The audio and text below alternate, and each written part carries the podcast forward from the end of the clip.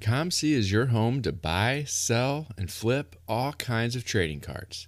Their consignment marketplace is home to over 31 million cards, from baseball's biggest stars like Shohei Ohtani, Aaron Judge, and Mookie Betts, to Marvel favorites like Spider Man, Thor, and Captain America. COMC has something for every type of collector. Come visit COMC.com today to build your collection with your favorite cards.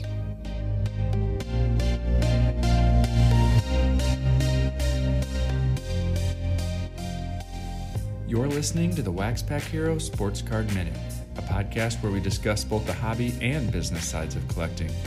I'm your host, Mike Sommer, and I want to help you buy, sell, and trade your way into a collection you'll love.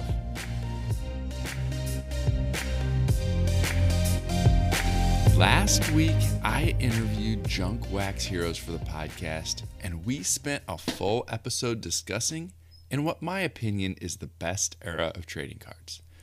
Yeah, yeah, I know junk wax cards aren't worth anything. But the thing is, they are worth something. It's hard to have a conversation with anyone in their 30s or 40s who doesn't have a connection to collecting cards from that era. Memories are worth something. Jordan, Jeter, Griffey, Bonds, Shaq, Barry Sanders. They were in their primes during that era, and collectors are still tracking down their stuff.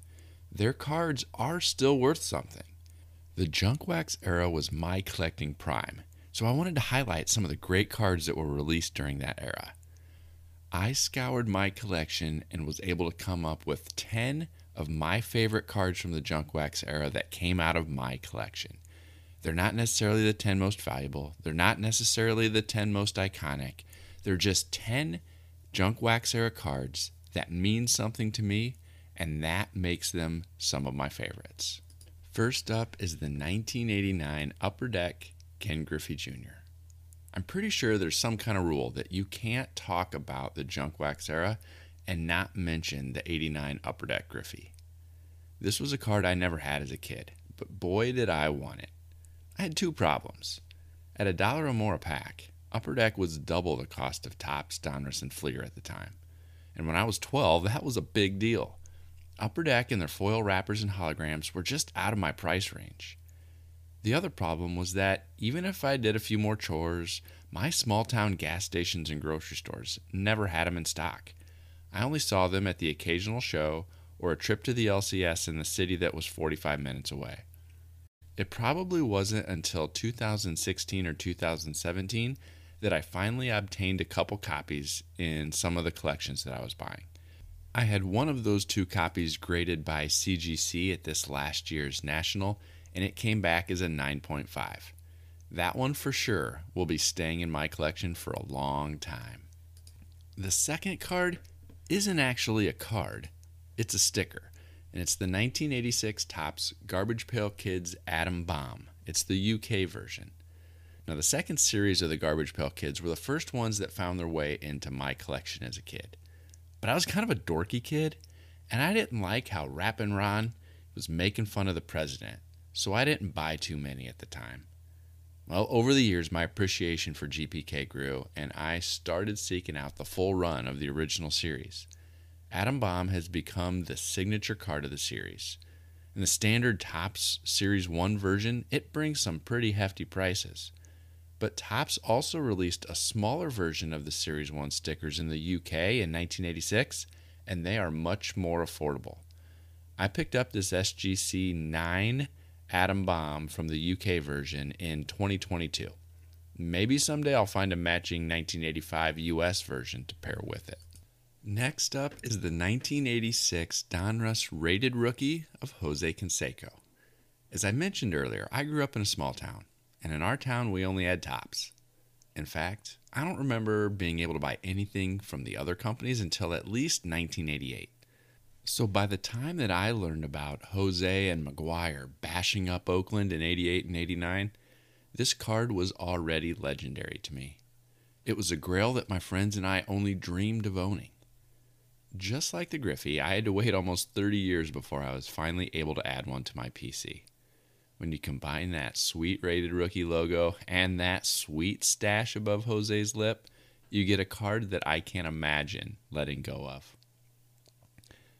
The 1989 Billy Ripken error card was the stuff of legends for me and my friends. We couldn't believe there was a card with the F word right there for everyone to see. Not just that, but it was even funnier that it was combined with face to introduce a whole new playground term to throw around. The corrected black box version was the only one that I ever pulled from a pack, but I've since added the original error and a handful of other corrections, such as the whiteout, the black scribble versions. This is one of those cards that is still in high demand.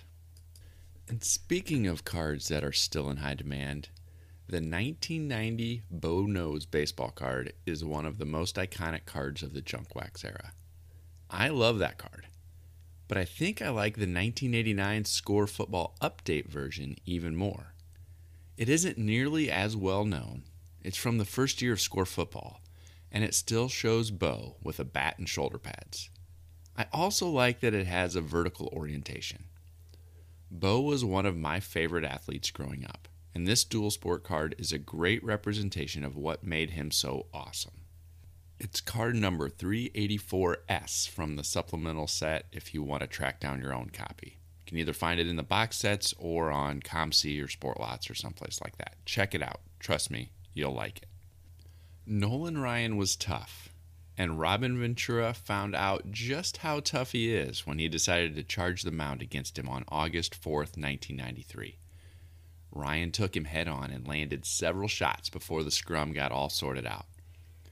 Well, in my collection, I've got a Broder card that came out a little while later, and it does a great job of capturing the moment. And according to that card, there's only 15,000 of them printed. I have no idea if that number is accurate. These are Broder cards. They were everywhere. It seemed like every show and every dealer had stacks and stacks of these types of cards but I picked up one of these in a collection and I stuck that in my Nolan Ryan binder because it's one of those cards that just captures that moment perfectly. The 1993 94 Stadium Club Beam Team insert card of Mark Price also makes my list. I played basketball all through junior high and high school, and as a skinny guard, Mark Price was a player that I connected with.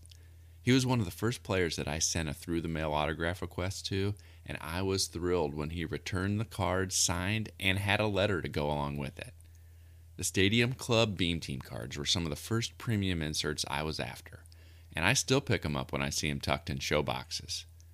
In the photo on this card, he's being guarded by another Junk Wax era fan favorite, Muggsy Bogues, which makes the card even sweeter.